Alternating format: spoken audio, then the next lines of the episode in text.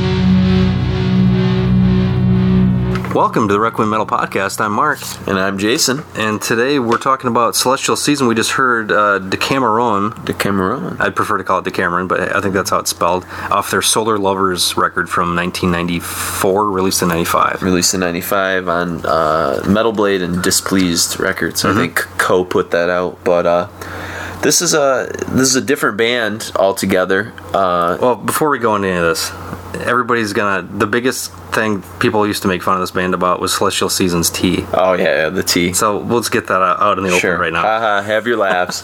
yeah, it's funny. I don't even think about that anymore. But yeah. I, it was brought up so many times I can't help but yeah. but think about it. Well, and I, I remember when I was researching some of this online, there were definitely some T references I, f- I forgot Yeah. that people were making and stuff. But uh, it's a the, the band itself, um, as you can tell from the the song you just heard, which is kind of a this long meandering kind of like groovy doomy it just it, it went into a lot of different like kind of emotions you know It feel, yeah, it Um, feels really almost more more honest to, to some degree to uh, you know to the, the British doom scene where, Sure. where it was just complete doom and desolation and gloom. but And I this is but I think you have to start with the British Doom yeah, I think this is know? this is definitely uh, you know all most of their inspiration probably comes from from that era of. of- I mean, you can hear a ton, especially in these later on these next couple or the tracks we're going to hear off their first uh, record, Forever Scarlet Passion. Mm-hmm. Lots of like flanger kind of Paradise Lost guitar tones and tons of anathema kind of like plotting drumming, especially on the vocals on Yeah. the early stuff would kind of sound like Darren White, the Mm-hmm. original vocalist for Anathema, and then the obvious. T- you know, touchdown for My Dying Bride is of course the violins because Yeah. there were very few bands, if any, that I can recall. You you said you maybe remember Therion. I think maybe on a track or two, but as far as being an integrated group, I, I, I, you know, to this day, I think this is probably the best use of violin incorporated into the music in, in a doom Sure. band or in a, in a band in general. Yeah, no, I, I would agree. I mean, I think the way that My Dying Bride uses it, they use it almost as more like kind of a brushstroke effect or to accentuate certain songs, but they don't use it as a primary instrument necessarily. No, they were on the right track with like Gods of the Sun, Mm-hmm. to where it was almost a lead instrument. And then he left. Yeah, and then he went to Cradle Filth. Yeah, yeah. a lot, of, so- lot of good he did there. But is- yeah, but the, the interesting thing about Celestial Season, at least on the Solar Lovers record, they actually have two violin players and a cello player that actually take they take center stage as a lead instrument, and the, the guitars and the drums and the vocals are just there to kind of augment it. Yeah. and it, the the kind of like sweeping like emotion you get out of a violin is so much different than a guitar. Absolutely, absolutely. I mean, it, it adds, you know, w- the way that My Dying Bride used the violin is they used it in a way that made it more depressing and somber because they were almost just they, they were almost making like singular like Um, they were slow, Notes. drawn out notes. yeah, Yeah, the- almost the way that that John Cale took the approach of sort of dissonant drone with the violin on Yeah. the early Velvet Underground stuff, Yeah. where it makes it uncomfortable and kind of like creepy in a way. Here, they to me the the violin adds a sort of classical warmth to the music. You know, Yeah, it makes it, and it really it builds up almost like like a like a symphony would bring, you know, in some kind of like you know soundtrack recording or you know, any kind of uh, uh, situation like that. But it, it brings so much more fullness and depth Mm-hmm. than more so than a guitar because My Dying Bride's always been very guitar based. yeah, And yeah. uh, anytime uh, was it? I forget. Is Martin Powell was that the the violinist, violin player? keyboard player, yeah. um, his his yeah he was very sparing and very like he, he always held out stuff a lot he didn't do a lot of like you know the quick kind of jabs at the uh, you know with the bow like you can like you can hear on the celestial yeah, the, record the speedier kind of yeah the more classically trained so i think martin seems more like kind of a, a novice but he's he was definitely i mean he was very effective in bride but i think that was almost perfected in this record Yeah, yeah.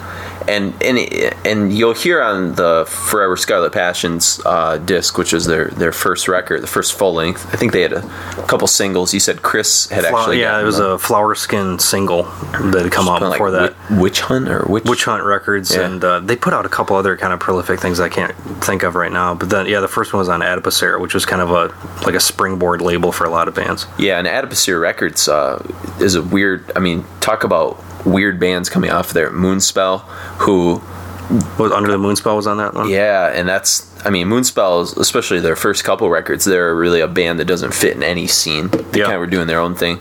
Beyond Dawn, another band that never has fit anywhere. Yeah. Um, I mean, it wouldn't have surprised me if you had told me like in the woods first record have been at Adipocere just because it's so there's such a off you know kind of label. And so it makes sense that a band like celestial season who as we sort of talk throughout this show um, they don't really fit anywhere you know? That's that's kind of i think what makes them both um, unfortunately obscure and also uniquely kind of beautiful you know yeah, and really from kind I- of a double-edged sword in a I way I haven't checked out their their third full length when they you know sans the uh, death metal vocals. and they kind of went in the more stoner direction, which you could hear in Decameron a little bit. And really, in '94, they were like ahead of the curve on that whole thing. Oh, I mean, this uh, there's like some heavy Kyuss vibes going on in this, and just uh, stuff that we like we'd hear in Nebula and stuff like that years later. A lot of Yeah. major chords, power chords, drawn out stuff. yeah, know? I mean, really, it was just you know Kyuss that was doing the kind of desert rocky kind of feel. yeah, and they were like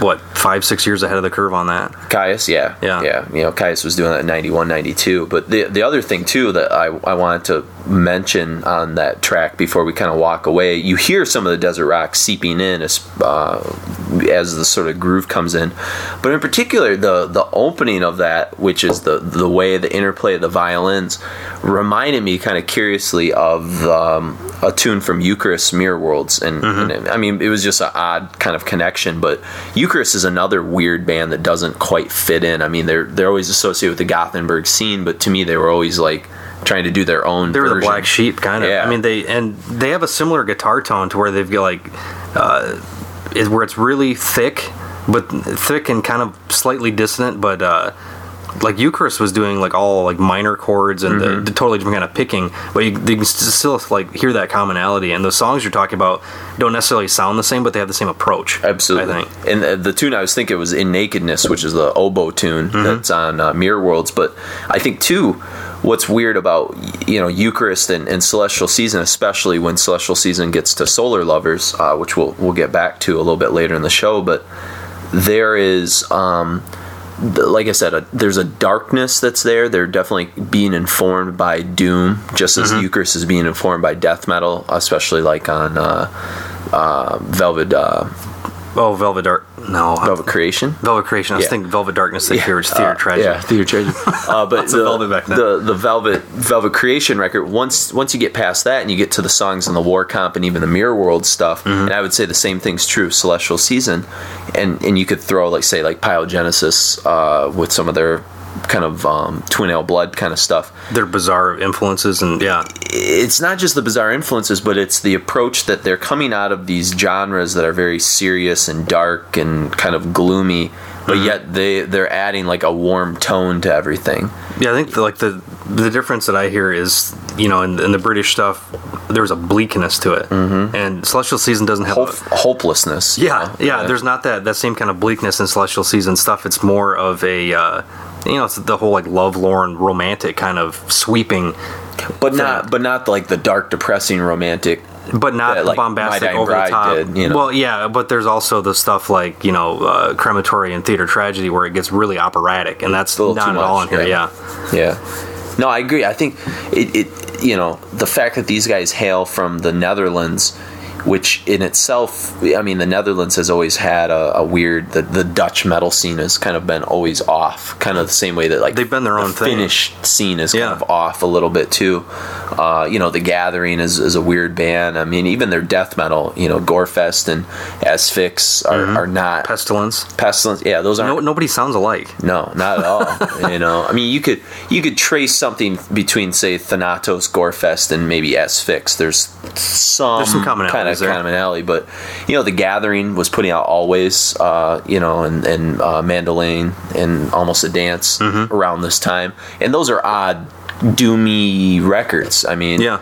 I mean, they're again they're being informed, I think, by Anathema, Bride, Paradise Lost, but they're kind of doing their own walk.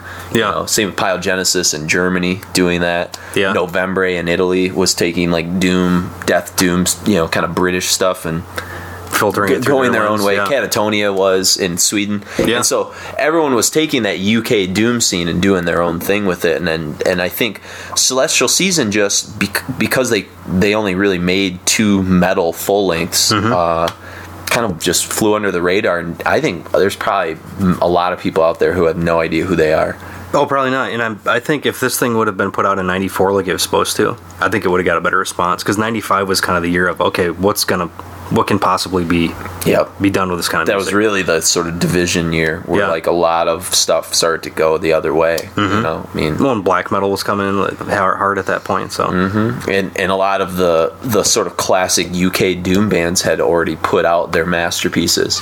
You know, Yeah. Uh, I mean, Turn Loose the Swans and Gothic and Shades of God. I mean, yeah, I mean, Paradise Lost were well on their way to yeah. you know they're in draconian times at this point. so- Sure, and and Bride was about to put out uh, like Gods of the Sun in '95, which was Mm-hmm. toned down from sort of where you know they had started with the clean vocals and everything else. Yeah, And more so- rock based and stuff. Yeah, you know, Anathema was heading towards eternity, you know, that kind of Yeah, stuff. yeah, I mean, so so they were really out of step by putting this out like a year late. You Mm-hmm. know, and I don't know what the, I don't know the story on Solar Lovers why it was delayed a year. If it was just Well, apparently the uh, EP that came out before this, I think it called Orb or something. I think it was actually recorded after, after, Solar Lovers. but came out before it was released. yeah, and it's like a stoner rock record. And it, it might have even been something as simple as a uh, as a contract thing, like, well, we got you for for two full length records, or you know, you got to put out this record before you can put something else out. We already forked up the money, and if this would have been shelved, that would have been a crime. I know, I know, because this, I, I mean, I, this is one of the un kind of uh, unhailed classics of this era, and, and Yeah. nobody knows about it. And I mean, that's one of the reasons Mark and I wanted to do a Celestial Season show is to expose a band that that deserves, you know, Mm-hmm. some of this kind of credit. So, and it's easy to find on Amazon. yeah, this one you can It's cheap. find. The first one's about thirty bucks. Gosh, for yeah, if anyone wants to donate a copy to Marker Eye, we'd I, appreciate. I, I would like that. we, we have copies, but not. We have- yeah, not we've got MP3 so. versions, but that's about it. But uh, in, in terms of Forever Scarlet Passions, you know, we'll we'll talk more about Forever Scarlet Passions in a moment, but or after we listen a couple tunes. But anything to to link the the listeners into like what they're going to hear here, as opposed to say what they just heard on that. Yeah, I mean the, tune, the first record was uh, it was in '93, and this was about was this man when did the gallery come out? '92? from Dark Tranquillity. Yeah, No, 95. '95. Yeah, 94, 95. Skydancer was 93, 94. Okay, so actually kind of contemporaries, but as far as like the, the kind of cover aesthetics, Oh yeah, yeah. uh, to where you've got the uh, the ruffly shirt with the hand in the flowers, like the, the puffy shirt, the pirate. Jesus. Yeah, this- Jerry Seinfeld shirt. yeah, uh, Dark Tranquillity had a, their cover for I think Mind's I is very similar to the cover of, of Forever Scarlet Passion, and then we had the crematory covers and we had the theater tragedy cover. Everything was getting overly romantic, A little bit gothic-y, a little I don't even little know. lame. Yeah, it, it was getting a little pompous, I think. And uh, I think at this time there's a glut of these kind of bands, and I, I think that they just got kind of shuffled under the rug because they're on Adipocere Records. Forgot you had, and at this point, no internet that was worth anything to us, at least. And uh, it was all through flyers and through tape trading, and uh, you know, Chris would would kind of zero in on some of these little labels, and you know, pull out. You know, we'd uh, get you know this record. It, it kind of it was like really inspirational, and like we listened to it a lot for two months. Yeah. And then, oh man, this thing came out. We got So shelved it. you shelved it away. Disappeared.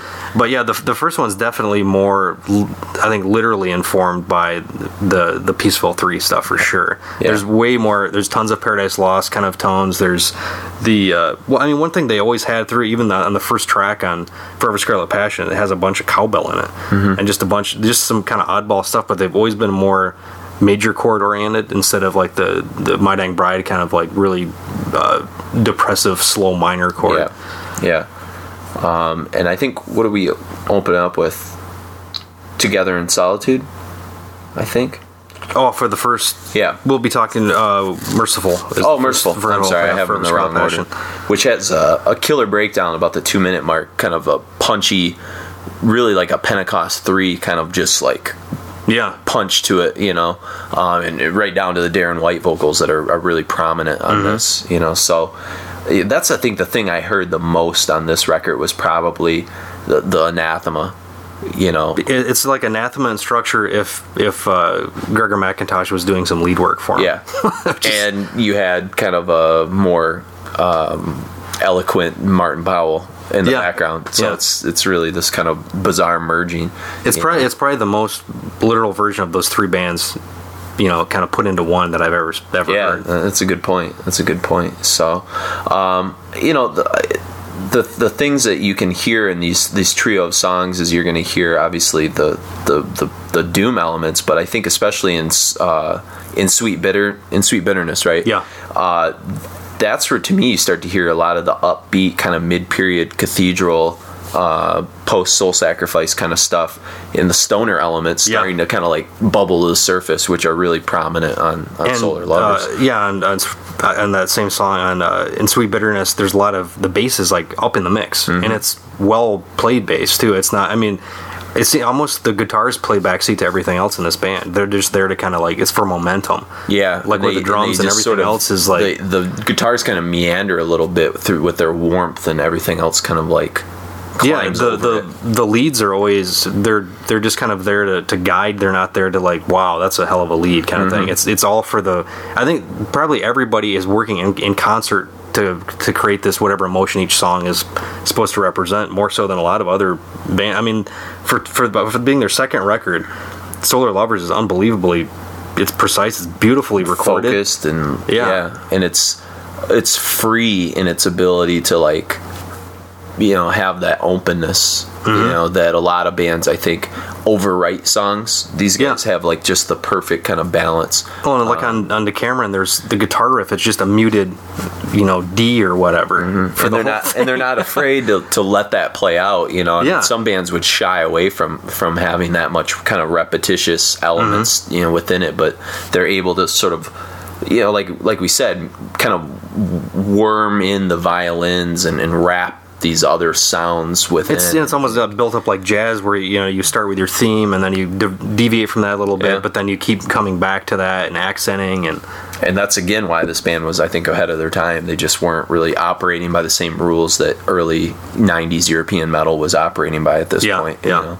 and uh, that's why it holds up better than a lot of that stuff does so but anyways we're gonna hear uh, which three tunes from we're gonna hear uh, "Merciful" and "Sweet Bitterness" and "Together in Solitude." awesome and is it uh, together in solitude ends with a, a weird abruptness kind of like uh, uh, serenity painted death from opeth or, or Yeah, I think- Omerta from Katatonia like a It's awkward It's so silence. so abrupt. I might even fade it a little Yeah. bit because it, it seems it seems almost wrong. Yeah, yeah. it's, it's wrong. So enjoy.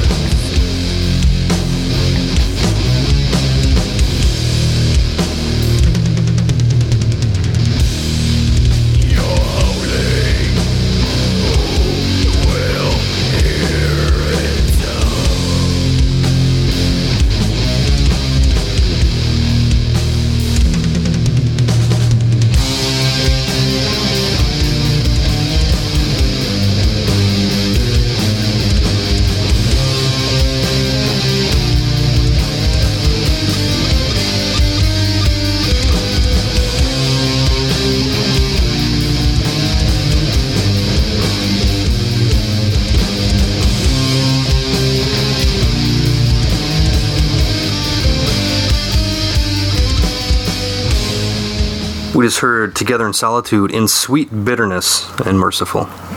all good tunes. Um, one of the bands that I, uh, a, a kind of modern contemporary band, besides some of the aforementioned like Gathering or, or Novembre or something like that, but another band that kind of has never quite, to me, found their their proper scene and never gotten their proper due is Swallow the Sun, and um, you know they have kind of a unique sound to them. I mean, they kind of are, are connected to the UK scene, but they're Finnish and they Yeah, they're almost like to Opeth a little bit. And Like the next kind of step on this, like integrating more of the, uh, I guess, like second tier Doom bands into their sound as well. Sure. And so, you know, again, not that I'm saying they sound the same, because really, especially on Solar Lovers, I mean, no one was adding UK Doom on this level with warm sort of stoneriness. No, I mean you know? the closest stuff that I could think of was like I mean these are all fairly obscure bands, but the, the Finnish stuff like we had like Xysma, yeah, and was we were doing weird some stuff. Convulsed earlier Convulse too. and uh, some cool- Paroxysm, mm-hmm. and uh, I think Paradigma was doing some stuff like this as well. I think all Finnish bands, Yeah.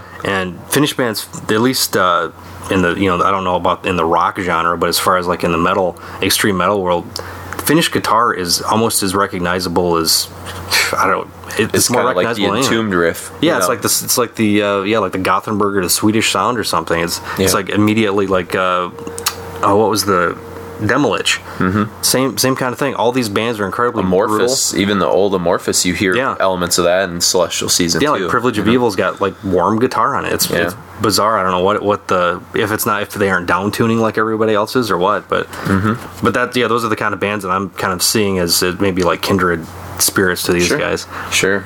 You know, and um, you know, today, I mean, you know, I, I don't think there's anyone. I mean, like Swallow the Sun, like I mention them, but nobody nobody merges all of this sort of stuff together. I mean, it's almost like they're they're operating with the same mentality that like say Celtic Frost operated with mm-hmm. when Celtic Frost would make these just gigantic leaps in between each record. And I'm not talking like Cold Lake, but more the the the, the leaps between Like into the into Pandemonium from yeah Emperor's from Return uh, or whatever. um, not Emperor's Return, uh, to Megatherion, and stuff. yeah. You know, they're they're constantly thinking, how can we evolve? You know, Mm-hmm. and and and to me, they did it awesomely over two records. You Yeah. know, more than most bands will do in, in some of their careers. You know, to go Mm-hmm. and from right out of the gate, Scarlet, yeah, right out of the gate was Forever Scarlet's a pretty impressive Doom record for what it is, but Sure. then this is just totally another level. and uh, the cover of Solar Lovers is, is classy. It's it just sort of has this like mystical quality to it with the the hands and the sort of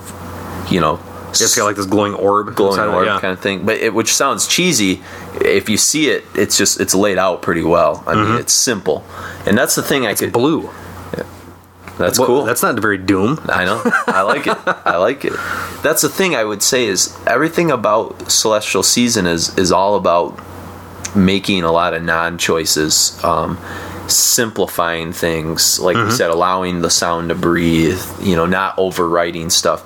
In the cover, it's mostly blue, and the, the to me, it's a very classy sized image. Mm-hmm. That's that's really only taken up not even a third. know, Yeah, and maybe for, about a quarter. for 95, the, the graphic design still holds up, which is hard to say about a lot of a stuff. lot of stuff because this is right when computer stuff was kind yeah, of coming hey, let's in. bevel and boss everything, make it look like hell. yeah. so. So, you know, I, I don't know. There's just a lot of this that that that kind of stands the test of time, and so I want to kind of make that that known. But uh, the tunes we're going to kind of be getting into here are, are akin to, to what we opened up with with uh, Decameron. Um, Solar Child is, is just I just wrote groove, and uh, it's really interesting because there's that that It's the Hoover vacuum logo, and they changed it to Groover. to Yeah. Groover. So you know they're obviously thinking about kind of stoner rock and and some of that kind of stuff. And the bands they thank in there, they're thinking you know Cathedral and Lee Dorrian. So they're obviously listening to the, what Cathedral was up to by '95, which is Yeah. moving towards you know More Midnight Mountain and- yeah. you know some of the, the that that kind of stuff. So you know you mentioned Paul Ch- Paul Chain, Paul Chain, acrimony, that kind of stuff. Um, and then we're also going to hear "Will You um, Will You Wait for the Sun," which to me has a real mid-period "My Dying Bride" kind of like "Angel in the Dark River" Yeah. kind of feel, But not as Um, bleak. Yeah, minus the bleakness. and and it's, at first it has a little bit of bleakness, but then like there's this weird like Sabbath groove that kind of comes in. Yeah, like all this, it seems like a lot of these things they seem like incredibly depressing and and you know morose at first, but then there's like this kind of like hopeful optimism in the music, not Yeah. in, not in the vocals, not in the lyrics, but just the way the music carries you. It's like, well, this guy's gonna be all right. yeah, it's like a it's like a warm sadness or something. Like it's it's okay. It's like, hey, the whole world just got destroyed, but at least you're still yeah, alive. yeah, and, and you know, and you, yeah, and you've got a nice, really well stocked bomb shelter. Yeah. you know, so, but it, but to me, like especially in this the tune you'll hear, "Will You Wait for the Sun." Uh, there's a lot of sort of like trippy 70s elements that really start to come out and you mentioned like nebula Kyuss i mean these Mm-hmm. sort of stoner rock bands and it's just such a weird emergence because there's no clean vocals going on on throughout the really the, the There's like some whispering, Yeah. kind of stuff toward the end. But, you know, uh, so they're not thinking about making stoner rock the way we think of it today. I mean, no one Yeah. does like you know death metal because that's rock. no, it all reminds me of like early Xysma stuff where it was like straight up rock music with death metal vocals. Yeah. which is like that's pretty cool. yeah, it is. It's a, it's an interesting choice to make, and again, it comes out of this you know Dutch kind of decision making of some sorts. You know, Yeah. like, I mean, if you know when the Gathering puts out like uh, their their stuff, you know, from '95 on or whatever. I mean, you've got this gorgeous, beautiful, you know, female vocalist over top, some kind of crushing industrial doom, psychedelic, Mm-hmm. And even you know with I the new one, I don't know if you've heard listened to the new one yet. it's Um, it has it's, some. It's fantastic. Yeah. and I think the uh, I think the vocalist actually surpasses Anneke. Do you? Yeah.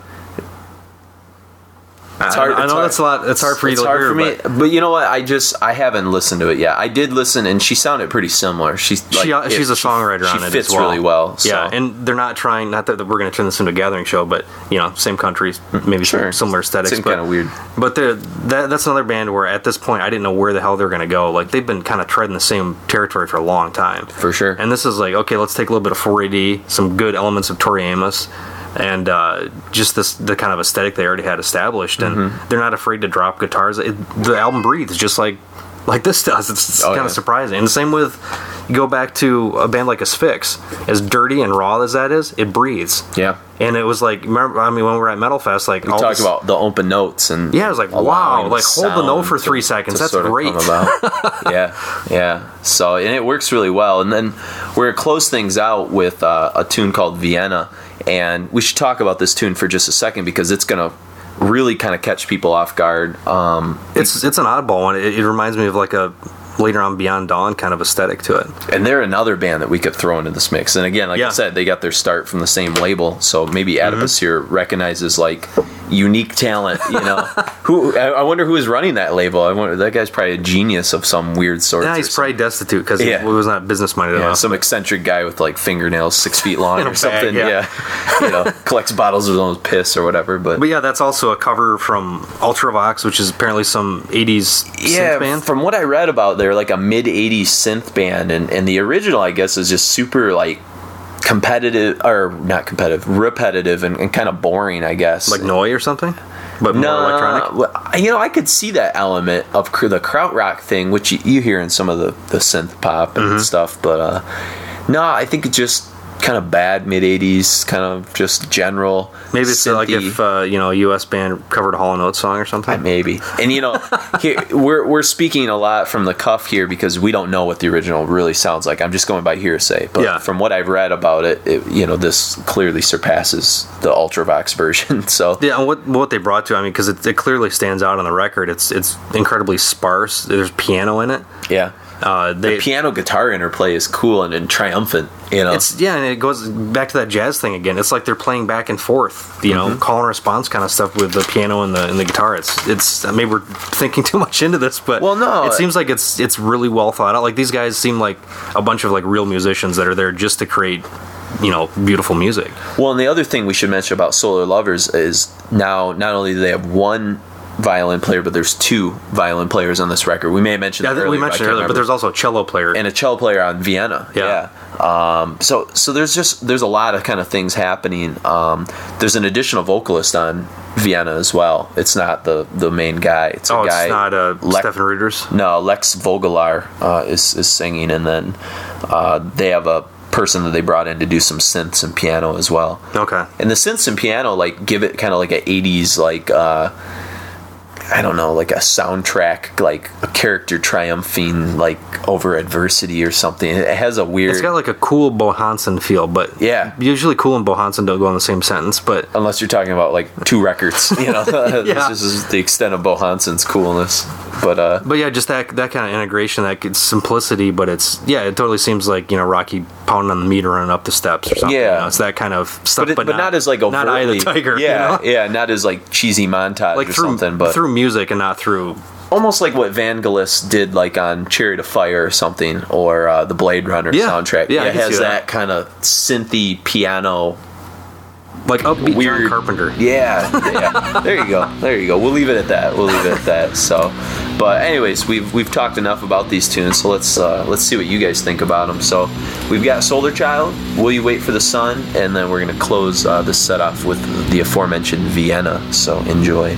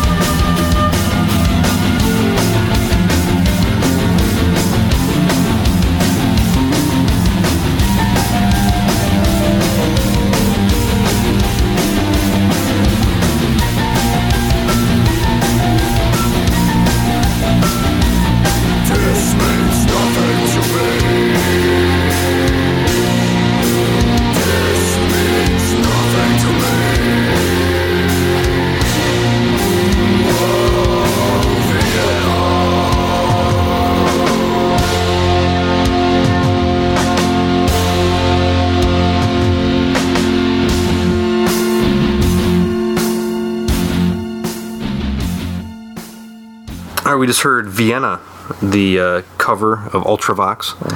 Uh, Will You Wait for the Sun and Solar Child, all from Solar Lovers Solar Lovers, appropriately enough. from Celestial Season. Um, and again, you know, look around for this on Amazon.com. You can find it. I've seen it. Well, he used the marketplace. Actually, we'll have some. We'll throw a link up, yeah, But uh, I've seen it as, as low as five dollars. So. yeah, totally worth. I mean, we could have played. There's like three or four other songs we could have played. You know, Yeah. Uh, Soft and Bulmer, the Still Midnight is, a, is another good one. Soft and Balmer's a sweet. Yeah, I mean, just visual. just you know, great great songs. Dancing with a Thousand Symphonies, uh, and, the one we're gonna close things off, Son of Eve, is, is a pretty cool closing number. The, Even the- is like a little minute and a half, little like noodling thing. It's and the, the last tune, which is called the tune from the majestic Queen's Garden, which just sounds like they're smoking a lot of opium, kind of like Mm-hmm. With Lee Dorrian. Alice, yeah, Alice in Wonderland meets Lee Dorrian or something, Yeah. but uh, with Dave Patchett doing the cover. um, that is like a weird, tripped out, like Kyuss, like everything's like way flanged, way There's a lot of distorted, gain on it. It's way just- gained. there, Yeah, yeah. It's, there's a ton of it's almost like a Kevin Shields kind of thing where it's minimal notes, but just an incredible amount of processing yeah, happening. You know. yeah, it's it's cool. So it's a it's a great flow for a record. I mean, every song kind of seamlessly blends into another. Yeah, there's not a Um, throwaway one on it. It seems really well thought out. So, So- can't recommend high enough. Yeah, definitely a thumbs up. And again, if you're willing to shell out some money, you know, Forever Scarlet Passions is, is worth picking up as well. Or if you want to be one of those devious people that go to blogspot accounts, you can find it as well. Yeah, but yeah. but support the band. But we don't know what that's all about. We don't know what that's all about. I don't. The last tune, the Scent of Eve, is, is, is sort of an appropriate kind of closer, uh, it, and it, it kind of begins in a sort of doomier, somber fashion, more so than some of the songs on this record. and it, it builds a lot throughout Yeah. the whole thing. And this is we hear a little bit more of the you know the Kyuss vibe, the Pyogenesis kind of riffs, the uh, the kind of I don't even know how to really describe the those the Pyogenesis riffs, but Odd. but yeah, like just they're they're just they seem out of place in, in metal, but it's totally fit for Yeah, some sort of like reason. North Central European sensibility that Yeah, and this the is Dutch and the Germans have towards uh, Yeah, they've been around violins metal. longer than we yeah. have. Yeah, that's true. Yeah, the- but this is really the song that the violins are going to shine on, and uh, th- they pretty much carry the song. They kind of take over really in the about the middle point of the song. and Yeah, toward they- the they toward the start to end, there's that their- that just fantastic uh, violin lead. yeah, and the interplay between the two of them Mm-hmm. works works really well. Yeah, it's probably the most featured uh, or the most prominent feature of the violin and stuff. So, and it's kind of a it's a good way to sort of like peacefully close out a, a show from a fairly peaceful metal band. I mean, really, these are it's as safe as like extreme metal gets. Is is really a good And way actually, to describe yeah. Celestial Season. People didn't mind them, even with the vocals being like that deep. I could say this is like you know death metal for your girlfriends or something. You know, like Possibly. very like you know you know boxing gloves. Everything everything's soft blows. You know, you're not really getting hit Yeah, by too much. it's really not harsh extreme stuff. by any by any stretch of the imagination. and even and even in hindsight, his vocals in today's context, where you hear a lot more screaming on the radio, and like I think generations have sort of grown up with more like of Yeah. this stuff. This is so tame, you know, compared to. Yeah, I mean, really. I mean it's almost like old, uh, more airy versions of old like Tomi Koivusaari Amorphis vocals kind of thing. Yeah. where it was more, it, it was just another instrument. It wasn't necessarily a spotlight. Yeah. kind of thing. Yeah, or he wasn't singing about like rape and murder and killing, like a lot of the death metal bands. Yeah, there's like warm tales of Finnish lore, you know. So, but uh, anyways, enjoy uh, uh, the scent of Eve, and please uh, send us some It feedback. smells fantastic. Yeah, tell us, tell us, uh, tell us what you thought of the, the the band Celestial Season, what you thought of the show. Maybe you were a convert and uh, you you you grooving, Or maybe you guys. had this in your collection, and you totally forgot about it, which Pulled it out. I do every couple years. Yeah, this is a this is a nice opportunity for me to pull this record out because I haven't. Probably been three or four years since I've actually listened to a lot of this stuff. Mm-hmm. So it was a, a, nice way to kind of reapproach it. But uh, shoot us an email at requiempodcast at gmail.com or check out the website. Yeah, requiempodcast.com, uh, where we'll have affiliate links. Where if you'd like to help us out, uh, maybe buy a couple CDs through Amazon affiliate link, we get a kickback, which helps us with our production costs and web hosting fees and all that kind of good stuff. Yeah. And if you'd like to leave us a review on iTunes or a bl- uh, link on your blog or tell a friend about it, that'd be fantastic. Much obliged. Much obliged. And uh, again, we hope you've been enjoyed your little venture into Dutch Doom, uh, which there's not too much good Dutch Doom these days. You know, a couple a little Hybernoid maybe. Hybernoid and the Gathering. yeah, I, I smell a Hybernoid show coming down the road. So tell us what you think. Uh, but anyways, enjoy the scent of Eve. And uh, for Requiem Metal Podcast, I'm Jason. And I'm Mark. Take a deep whiff.